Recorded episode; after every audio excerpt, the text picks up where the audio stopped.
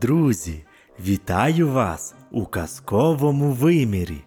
Сьогодні розповім вам цікаву казочку, яка називається Як Марійка зустріла ведмедя.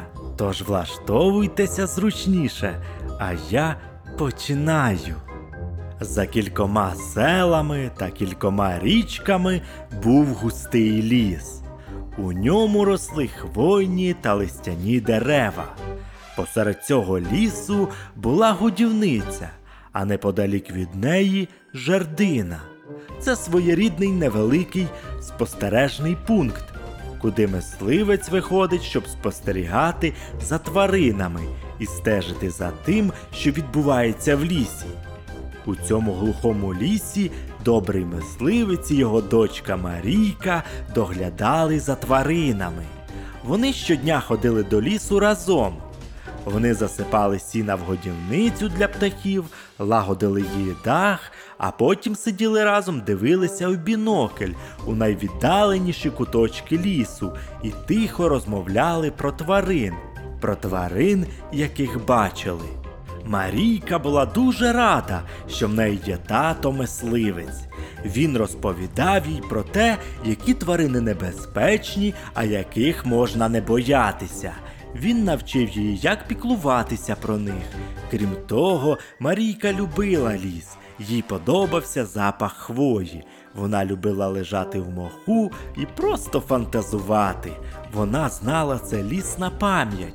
Вона знала, куди можна ходити, а куди батько забороняв. Одного разу, коли вони були на прогулянці, Марійка побігла за маленькою білкою. Вона стрибала все вище і вище по деревах у ліс, а маленька Марійка бігла за нею. Вона зовсім забула, що знаходиться далеко від свого татка. Коли вона кружляла навколо, то не побачила ні сидіння, ні годівнички. Вона уважно роззирнулася довкола і незабаром зрозуміла, що опинилася надто далеко. Вона опинилася в тій частині лісу, де було вже небезпечно. Вона стояла на лісовій стежці, а навколо неї були лише дерева. Вона була сама. Їй стало страшно, але вона знала, що повинна бути хороброю і знайти свого тата. Тож вона пішла лісовою стежкою. Тим часом на іншому боці лісу мисливець шукав свою доньку. Він біг лісом і гукав Марійка, ти де? Ти мене чуєш? Але відповіді не було. Тоді батькові мисливцю здалося, що він може бачити більшу частину лісу зі своєї жардини. Він швидко виліз на гору, схопив бінокль і почав крутити ним на всі боки. Він сподівався побачити свою доньку. Він майже втратив надію, коли побачив її. Вона йшла вузькою лісовою стежкою навколо скелі до нього. Він відчув полегшення. Він був дуже радий, що знайшов її. Але тільки но він зібрався йти за нею, як побачив ведмедя, що йшов назустріч по тій самій дорозі.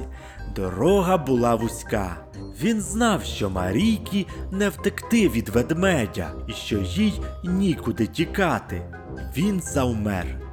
Він стояв на жердинці, міцно тримаючи бінокль, прискорено дихаючи і дуже боячись.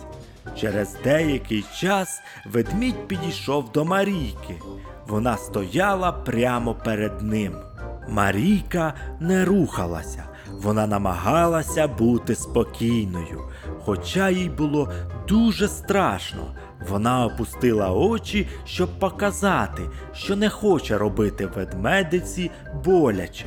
Здалеку мисливець побачив, як ведмідь раптом простягнув свої великі лапи до дівчинки. Він дуже хвилювався за неї, але нічого не міг вдіяти.